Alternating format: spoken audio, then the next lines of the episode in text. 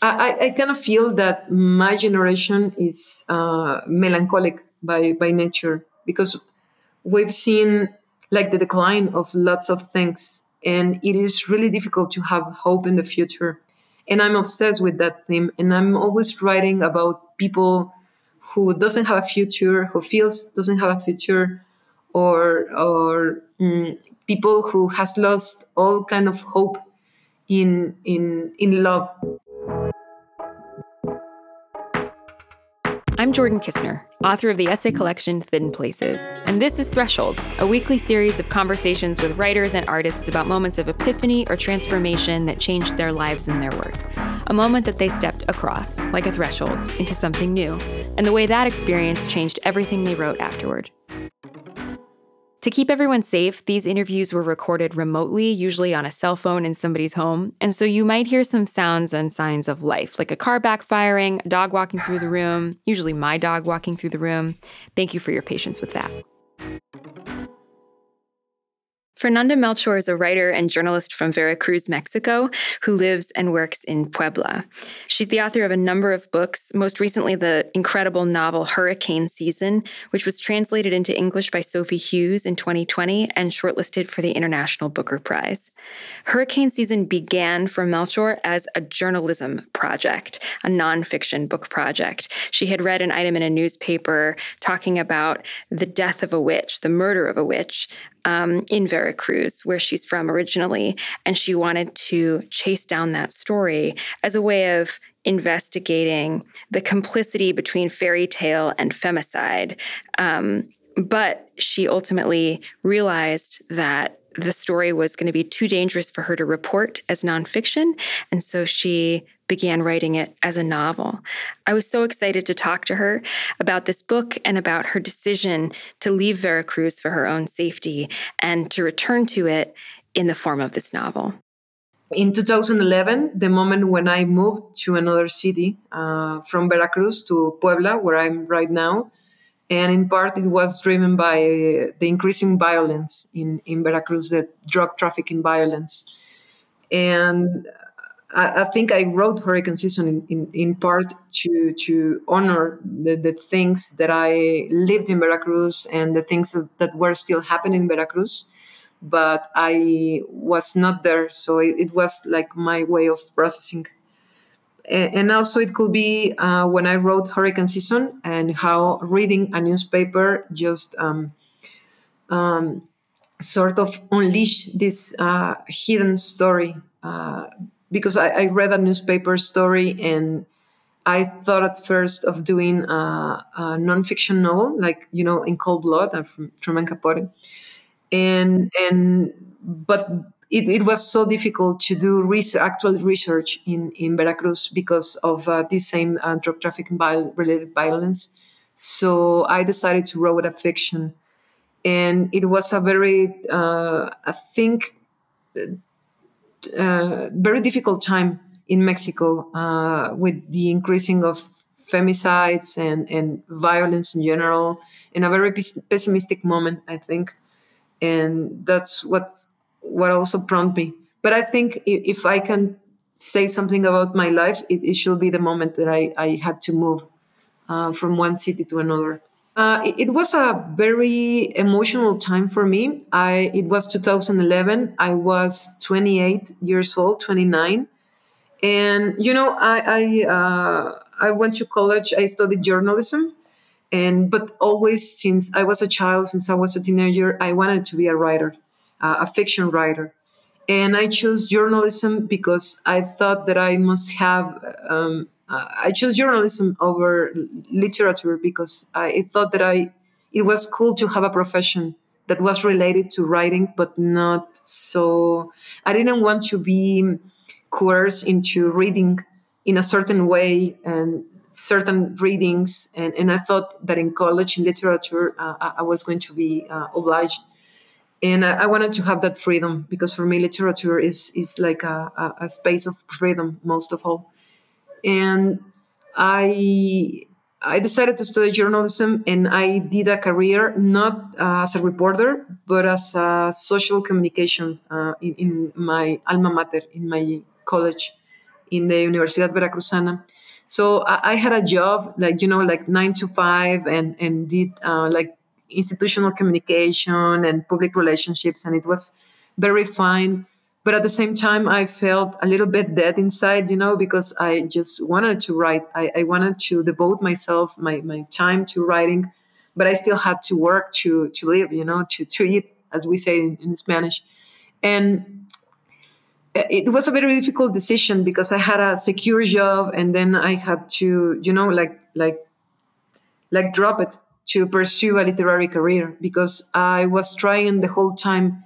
Uh, I don't know from since I was studying uh, uh, college, since I was in college, from I don't know since I was 20 years old to since I was 25, 26, 27, trying to write a novel trying to write my first novel and i just couldn't I, with all the responsibilities of adulthood and and um, I, I, was at that time in a relationship that was very um, i invested a lot of time in that relationship and mm. What happened uh, was that i just had to take that decision to quit my job and try to write that novel because i felt that i must that i needed to devote myself full time to writing this novel. And I thought that I was still young, you know, like uh, I'm, you know, I, my, my thinking was uh, I not even 30 yet. So if I write this novel and it's uh, and it totally sucks and I, I don't uh, succeed, uh, I can still get another good job and, and, and forget the dream about being a writer. and actually it worked, you know. So uh, I spent a year in Veracruz writing uh, my first novel that is called Falsa Liebre. It, it has not been translated in, in English. And I, uh, I, I had some savings. At the end, I was eating, you know, only lentils and broccoli and, and whatever, just to to uh, have, just to you know, to live and and and write full time. And nobody at that time was doing a- anything like that in my social circle you know. I i didn't knew any writers in veracruz. I, I, was kind of isolated. And i knew people but they were in mexico city or in guadalajara or everywhere else but but in veracruz. Veracruz is is a is a port. Uh, it has a, a, a great economic uh, importance but it is not uh, very Mm, how do you say um, a very cultural place that, that is interested in literature or in fine arts in general. So it was like uh, you know like um, swimming against the, the, the current and finally i just decided that i wanted to do that and uh, my uh, former partner uh, tried to stop me because he thought it was a lousy idea so I dumped him. and now I know it's it's. I'm not trying to be cruel. It was a, a joint decision finally, and and uh, I, I, never felt really um, supported by him. I, I, never felt many support because uh, he never he, he never showed interested in reading what I what I've written. And at that time, I, I was I was publicating already. I was I was um, writing stories, uh, nonfiction stories about uh, violence in Veracruz for national media in Mexico, for magazines. And I was using these um, sort of um, nonfiction personal essays that in Mexico we call crónicas. It, it, it is a mix of literature with uh, nonfiction writing and, and reporting. And I was trying to write like to gather all the stories about how people live this violence uh, all around in Veracruz. And uh, it was 2011, and, and, I began doing that from 2008. And it, it, was a time where in Mexico we didn't speak openly about uh, the drug-related violence. It was still like a like a secret in in, uh, but uh, uh, something that was hidden, but at the same time everybody could see it. But you know there was still people had so much fear to talk about this openly. So I began writing about Los Zetas, for example, the Zetas cartel. And I begin uh, writing about what was the experience of the regular, normal person who one day wakes up in the middle of the night because there's a huge shooting you know, outside between the army and the drug dealers and narcos. And uh, he never showed any interest in my, my former partner. So I thought that I uh, needed to follow my, my own career. So it, it was very difficult. And uh, it was the first time that I've been alone. I, I met him when I was really young, when I was only 24 and before that i uh, i only lived with my family. And it it was like the, my major breakup at that time. Uh, and after it was followed by several other breakups you know that's adulthood in a certain way. That's that's what being a grown-up is but uh, it, it took all my courage back then to to drop everything for literature for writing the book that i wanted to write and at the end, I, I wrote the book. I finished the book in 2011, and then um, I uh, at the end I was without money. Uh, violence was even worse. Uh, one day I went for a walk because I, I live very near the the, uh, the, the. I went to I went at, I check I took a little um, walk by the sea to walk the dog, and when I came back, the house uh, next door was you know covered in holes because and there were uh, police cars and it, they just been attacked because it seemed after afterwards I, I, I was told that uh, next door lived an accountant who was um, uh, who had um, a relationship with, with the cartels and that was it I, I, I, I thought that I must leave you know it, it, it wasn't a matter of um, wanted to stay, but it, it, was impossible to stay anymore and and leave that. And and when I when I came to Puebla first, uh, I I came here because I was offered a scholarship to study in uh, a master's degree.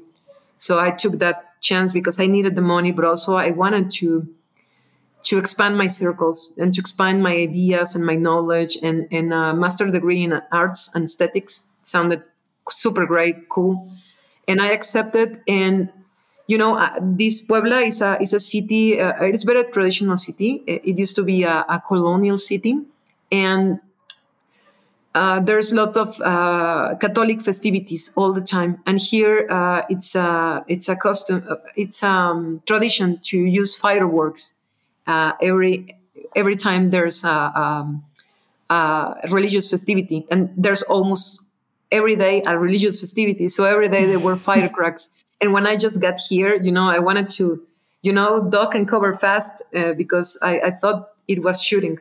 So I'm not saying I had like post traumatic stress disorder, but I, I, was very close to that. And I was worried all the time because my, my family, my mother, my father, they, they rest in Veracruz. And, but I, I just couldn't, I just couldn't stand being there and, and you know, living through these uh, terrible circumstances. And afterwards, I, I think I've devoted my, my, my career to writing about Veracruz. It seems sometimes that I have it like, you know, engraved in my soul. Like it, it was a time where I spent, it was a place where I spent most of my life, almost, almost all my life. And I just got it in my skin. You know, I, I think I can close my eyes and think how the humid uh, uh, heat of Veracruz feels, and and and I can still remembers a lot of things, and I'm kind of fixated still with um, describing the particularities of the tropic and and all the stories I've written until now still happening in those places, uh, those uh, environments, uh, physical environments, but also emotional environments. Do you think that there's something you are writing your way toward or something you're trying to figure out by continuing to write about that place that once you may you may get there and then feel ready to write about somewhere else or do you think it's just that it's it's inside you I think it's inside me, and I think, uh, of course, I do believe that I'm. Um, I have sort of an obsession about violence, and that can be explained uh, because of these uh, circumstances that I live uh, when I was I think things in Mexico got increasingly worse um, in the 21st century. I think it was mm, it is more difficult to see it before. So this uh, I was in in 2000 in, in the year 2000. I was 18 years old. I was beginning to to. It, it was the first time the first time I voted, for example, uh, for for a president, and uh, we have this um, change of uh, type of government because you know in, in Mexico from eight from almost 80 years uh, the same party always won the same political party always won the PRI the, the Partido Revolucionario Institucional. And in 2000 uh, Vicente Fox won with with another party.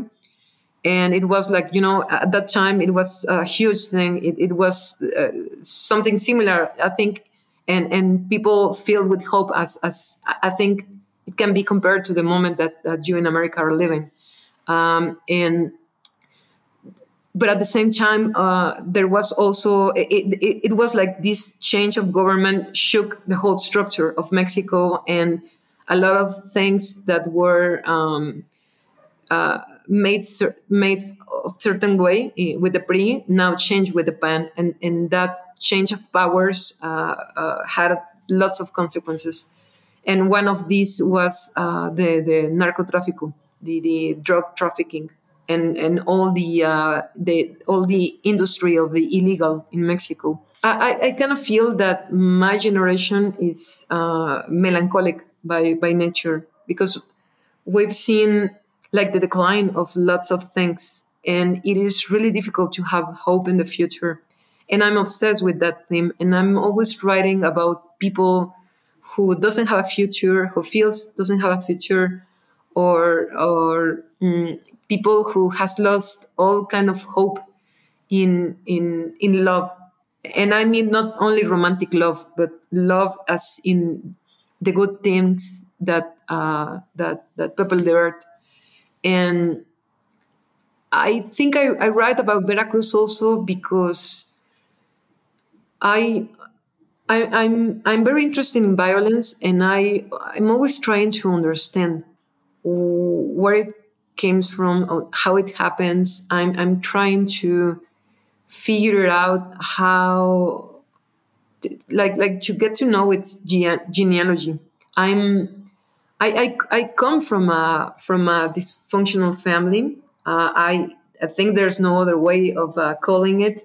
My my dad was an alcoholic, and my mother suffers from different mental disorders. Um, I think the last diagnosis was uh, borderline personality disorder because um, she went she went to a lot of psychiatrists and and first they told him she had depression, then uh, bipolar uh, diagnosis, and and well whatever. The thing is when you grow up in a family like this uh, where your needs as a child are not met because uh, you are turned into an early age you know to be the mother and the father of your own parents. And uh, i think the sense of what is normal and what is real becomes really uh, distorted. And i when I was a child, remember, I used to feel like this huge weight over my little shoulders because I felt like I had to do great at school, that I had to be charming and intelligent and obedient, and I, was obliged to sh- to shine, you know, like to cover my parents' faults, my parents' shames, their I don't know, their unmet desire, their, their aspirations, their failures, and of course they never told me to do it, uh, but it, it was just that the role that I decided to take. I don't know if decided is the right word, but as it usually happens in this kind of families, uh, in this kind of family dynamic, I, I, I choose to be the one who will protect the secret, you know, of the things that happen at home. And then I became a teenager, and and you know, I got into drugs, and and I was in trouble all the time. I I sort of forgot that I had to be the hero to save my family, and I discovered literature and for me, uh, literature was a way to explore feelings, the feelings that I uh, I was denied to felt.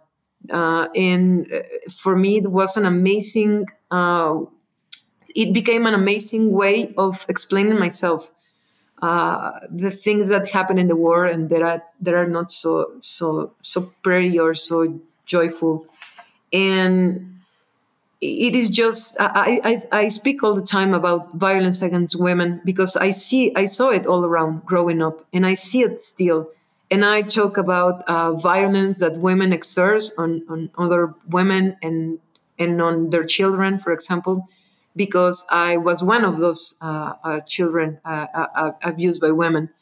But I'm, but I, I also been that women abusing other people. So it, it is always for me like the most honest way.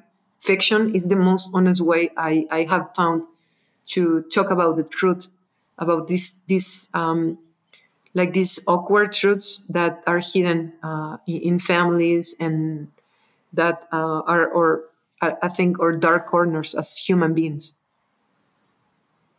Yeah, I really felt that reading Hurricane Season, that one of the, the things that's so interesting about the way that you chose to structure that book formally is that we get to go really very, very deep inside the lived experience and the mind of several different people and see the way that they their their darkest needs and their darkest feelings mm. are ex- existing inside them the way that they're a reaction to the violence that they are subjected to and then the way that they come out as violence toward other people there's something really to me very profound about the way that in one part of the book we'll see someone you know receiving terrible abuse. And then in a different part of the book, we'll see them abusing someone, that violence is this thing that is, is cyclical and reproduces mm-hmm. itself and is also very, very tied up in desperation and desire and like you said earlier an absence of hope as if there's only one one thing that that you could do anymore and it tends to route back to violence. Yeah, I was really in a in a dark place when I when I wrote Hurricane Season. Not only because of uh, what was happening in Mexico with you know uh, the increasing number of uh, uh of murdering murder of women, and and also uh, in Veracruz, you know, we talked about how uh, violence increased in 2011, but by 2015, for example, um, uh, it, it, they began to found mass graves, you know, like huge mass graves filled with um, uh, persons who had had disappeared like the years before. So it, it was a an atrocious reality that um, I think it made its way into the novel because I, have always thought that Hurricane Season or the the final version of Hurricane Season I got to it the form. I'm, I'm talking about. I'm talking about the form. I got to it by figuring the novel is is like a mass grave. You know, it begins like when I discover a group of children discover a corpse, and it it ends with um, with the disposal of that corpse of the with the final goodbye of that person who was the witch and I, am not i'm not i'm not spoiling anything it, it is just it is not a novel that works um, like that because you know you know the witch is dead from the beginning and mm-hmm. and and there's like this huge hole you know um and each chapter it deepens and deepens into the ground you know until you get to the to the heart of the novel that i think it's norma's chapter and it, it was just one of the hardest things that i that i ever ever uh, written uh, that um the sort of fictional testimony of a of a 13 year old girl who's find herself uh, pregnant and running away from home and, and arriving to La Matosa uh, uh, in, in, the midst of uh, a lot of drama and, and it, it, was just so difficult to to have her voice inside me and to talk the things and to think the things that she needed to think. It, it was very very difficult. But it was the book that i needed to write at that time and um, I, I, was uh, it, it, was the book that I that I needed to write. And and now things have changed. I think. I uh, luckily I went into therapy after writing Hurricane Season. I it was just something that I needed to do, and it, it, really helped me a lot. And and I'm mm-hmm. I'm in a whole different place right now. And and now I I in Mexico now I'm I'm publishing my new book that's called Paradise and and Paradise is a whole different novel. It's also about about violence, but uh, it's um, it, it is written in a whole different tone. There's more dark humor in in in Paradise. There is um, I I have distanced myself a little bit from the characters and decided that I wanted to tell a story from another perspective but it is true that uh, one of the things that most people uh, recognize uh, from hurricane season is is the the risk of going deep into um, the, the the most difficult things to accept of a, of a person.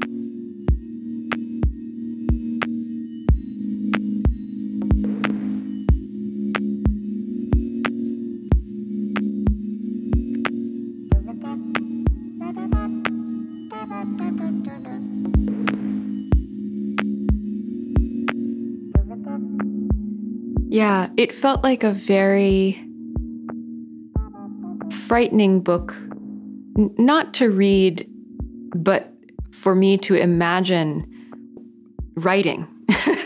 like, I was thinking as I was reading it whether it was a frightening book to write, um, because it does feel like burrowing um, sort of farther and farther towards the heart of this of of a certain kind of pain, um, both for each individual character, but also this this big pain that seems to be collectively held in this community. Um, and I, I guess I wondered if, if it would if it did feel frightening to write to be trying to to touch that in your writing it was sometimes it was awful to write. Uh, I'm I'm thinking especially um, Norma's chapter. It was. Oh yeah, uh, it was very hard. Yeah, yeah it's very devastating. Devastating, and at the end, it, it, the chapter ends with you know like a really in a really low place, you know, like no hope for humanity, and um, and then I had to write when I was uh, review uh, um, uh, revising reviewing uh, when I was correcting the, the manuscript, uh, afterwards I still had like 60 pages of uh, the character Brando. That, mm-hmm. That's like like also a, a very difficult uh, moment to a, a, very difficult part of the novel because it's the actual crime itself, and and Brando is a character that's really filled with hate and, and rage, and and towards everyone, towards Luismi, but also towards himself because uh, the thing with Brando is that he desires what he most hates, and those repressed desires are like you know like like killing him. Uh, it is so painful also, but it, it, it was also a book that was fascinating to write um, uh, and, the, and, the, parts where I had uh, to, for example, reinvent, uh, retell uh, uh, an old fairy tale that I used to hear when I was a child.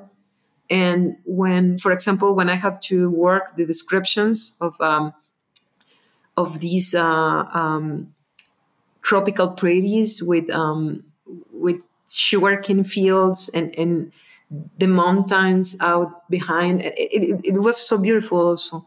And I, I allowed myself to have these uh, moments of tenderness in the novel too, because even thought I was using sordidness and um, and and just awful uh, events happening all the time. Even if I use this sordidness to create uh, an an aesthetic uh, dimension. I also wanted the novel to have this uh, real life experience, and I needed to have a balance of uh, some moments, even comic moments sometimes, even um, you know, like see these moments of tenderness, these moments of uh, uh, calm, to arrive at the final shape, it was a, a whole challenge, an intellectual challenge, and I was trying also to go really deep with the language of the novel. The this imitation of colloquial language that's really really rough or it has that impression but i, I just really want the characters of the novel who are low life you know like um, very very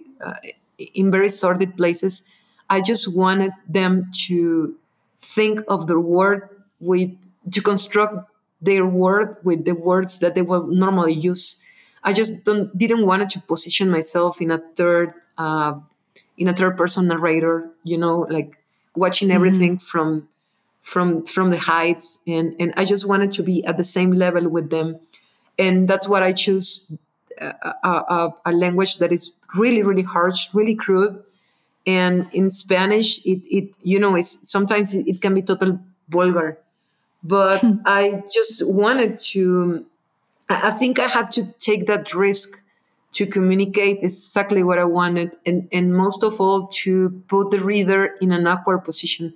I really love the books who do who, who do that, uh, which do that. I, I love when a book challenges you as a reader, when you as a reader are responsible to construct the the meaning and the reality that's happening in the novel. I I, I don't know. I, I I love books that confront and uh, I, I, think in, in the violence part and in the language, uh, Dennis Cooper Frisk was a huge influence. Mm. Uh, it, it is a brilliant novel that confronts the reader with images of, you know, like the hardcore violence and, and you know, pedophilia, uh, things like really nihilistic, but it, it has a structure that, that it's borderline virtuous. Uh, it, it's hypnotic, rhythmic, and cinematic and I wanted to take a risk similar to what these writers uh, took. I, I, wanted to to create a book that really, you know, if if it had teeth, it could bite you. I, I wanted to do that. yeah, that's that is how this book reads to me. It's I love that description of it. I was curious about the your choice to put the witch at the center of this book, which gives it this this very mythic feeling and also for some reason a very embodied feeling. Um, you were saying earlier that part of that came from reading a news article, but I was hoping you could tell me a little bit more about why the witch was the figure that felt like the the flagpole around which all these other stories could revolve. Yeah, when I was um, working as a uh, in in the social communications office of the university um, in Veracruz, I I used to read a lot of news, newspaper. It, it was part of my my job, and I just one day I stumbled into this um, article, this piece. Um, in, Mexico, we have um, um normally almost all newspapers have like this uh, police section. You know, like like um, sort of a, a, a criminal justice uh, section, but it's very particularly it's very particular because normally it's written with a lot of sensationalism. It's it's awful writing normally, you know, and it's filled with prejudice and and it is uh, we call it nota roja, and it's something that's uh, well I've studied from a long time. I, I devoted my my master degree in studying a photograph, photographer called Enrique Metinides, who devoted his life to to taking pictures of uh, any uh, crime, act of violence, or catastrophe imaginable. And I always liked stories about violence because I think they um, they sort of uh, represent this dark side of the human soul. Like we're always talking about like the bright side of the of the human soul like what makes us human. It's is is um or or good feelings like uh, or capacity of forgiveness and to love and to be heroic and to be uh, uh, philanthropic but I, I'm also interested in the other um, in this other side of the human condition that that side that we always want to want to hide, and this this dark side. And I think in in the Nota Roja in this police section uh, is like all, all these uh, crude stories that have to be with had to be with revenge, with human passions, with with uh, envy or greed. And I just follow. I used to follow a lot of these stories, and I didn't like the way they were written because they were written like very superficially. Uh, sometimes you even um, you didn't get like the full picture. It was never the intention of the reporter to give a full picture. It was just uh, uh, uh a very very uh, short uh, narration of the crime. So once I was reading through the newspaper and I found this news that talked about this story about a, a, corpse being found in a in a uh, sugar and cane field, you know, in the in the rural region around El Puerto de Veracruz, the port of Veracruz, and I was shocked because uh, the reporter basically told the story that uh, this this person who was killed was the witch's village, and she was killed because uh, uh, she was doing witchcraft into a, person, and that person you know, uh, in self defense, they killed the witch. And for me, it was just, you know, shocking just to be in, you know, 21st century and we're still talking about uh, killing a witch as a form of self defense. It was just, you know, at the same time, it was nonsense, nonsense, but at the same time, it didn't surprise me because in Veracruz, things are like that. Uh, we have a very particularly uh, mix of uh, spiritual beliefs uh, it is it is the re- religion in Veracruz is very animistic, and it's a mix of Catholic beliefs and and and indigenous religion, and also like these uh, spiritual beliefs that uh, came with uh, African slavery during the colony. So it's a very particularly uh, mix and it is very common that people believe in witchcraft that people believe in bad vibes for example or uh, people actually believe that uh, in possession, satanic possession, for example, and it's you know it's, it's regular normal people who believe in this in this kind of stuff. So uh, I just thought that it was so strange, and at the same time, it was so typical of Veracruz. So I just you know I, I took the clip of the newspaper, I, I, cut it, and and I save it, and I said to myself that there's a great story uh, there, and and at first I tried to I, I thought that I could do uh, a nonfiction story because uh, I had it had all the elements to to in reality to to search and to explore. And, and I, I thought that I could do a novel like in cold blood or something like that.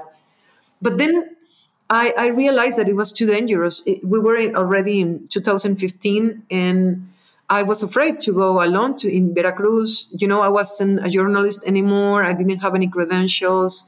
I didn't have any financing for uh, money for for the project. Uh, I, I, was alone. I was a housewife at that time. I was living here in Puebla and raising an eight-year-old, and it, it, I just I just wanted to do it, but I I found that I couldn't. So maybe to console myself, I I convinced myself that I could write a fiction because even thought uh, even thought I managed to to travel to Veracruz and you know go to the jail, the, the county jail, and interview you know the murderers and and and visit the crime scene and and do this field work. And even even even if I could do it, I no nothing guarantee me that I could reach the truth that I was interested in reaching even if I could interview these people, well, I'm not Truman Capote. Uh, I I just I didn't see how or why they would trust me to tell me their deepest hidden truths that why they decided to kill the witch.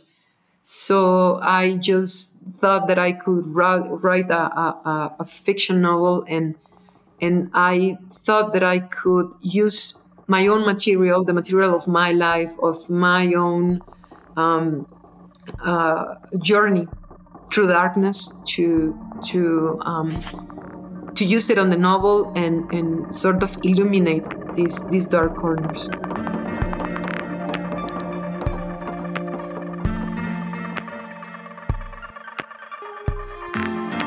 Do you feel like you have a different relationship with violence after this book? Yeah, I think definitely, definitely. And um, I think even after my newest book, that's Paradais, it's even clearer to me. And uh, I used to think that uh, sometimes they will ask me, why are you so interested in, in angry young men, for example, or why uh, to devote so much time talking about male violence, you know, like gender violence, misogynistic violence. And I, I thought for a long time that I'd wanted to understand why uh, in our societies men tend to be the aggressors. And I, I, at the end i got to the conclusion that men are aggressors because they can and we let them. You know it, it, it, sounds like a very simple thing but it, it cuts me it, it, took me a lot to to realize that. But it is true that i was so interested in that and i was searching uh, uh, for ways to tell these stories i, I was just i don't know it, it is very difficult sometimes for me to talk about finality because uh, you begin writing a book and you don't even know why you're writing. And afterwards when you have to do you know like promotion and actually sell the book you came with lots of uh, ideas and and people readers also uh, uh, lend you their ideas about your books but it is all, always uh, a mystery. And I, I, think it's good there's mystery still. But I, am not sure. I'm not sure if um, why i did it but I, I can assure you that now i feel differently. And i think it has helped to talk about these things to to i don't know to to make it to make peace with it you know like to to make amend with it. Hmm. That's that's an incredible thing for a for writing a book to be able to do. No you know so it, violence is part of human nature. We can I, I don't think we can like um you know like chirurgically uh take it you know away with that. I, I think it's impossible. But i think that talking about this is is is is important. And uh, literature always uh, adds to the public discussion discussion of these sort of things. And and we we used to th- we, we normally think that our societies and our eras are always the more violent the most violent but i don't think it is the case. I think the I don't know, the medieval ages were way, way, way worse for women and children. And, you know, children didn't even have the dignity of, per, of being a person, uh, uh, the same as women. And I think we are heading to, to, to better places, but it is so hard to see it from uh, a human perspective. It is, if you don't take into account history, you can believe that the time you are living are the words always. Mm-hmm. And we may be headed towards something better as a as a, as humanity on the scale of humanity, but that doesn't take away from the suffering that any one yeah. person might be or any community might be experiencing. That's it, and and I think this is an idea that I wouldn't have uh, the ability to to to think or to make when I was writing Hurricane Season. So that that has changed me. I think I'm more optimistic now. But you know, it's not like this uh, void optimism, like you know, like yeah, everything is going to be all right, and and you can change if you want it. It is not that kind of optimism. I think it's just I'm in peace with with um, with the idea that every one of us has the potential of doing lots of harm, but day by day we decided not to. Threshold is a production of LitHub Radio. We're produced by Drew Broussard and Justin Alvarez. Music and editing by Lora-Faye Åshuvud of Arthur Moon. Our art is by Kirsten Huber. Special thanks to Farrar Straus and Giroux. I'm Jordan Kisner. You can find me on Twitter and Instagram at jordan.kisner. We'll see you next week.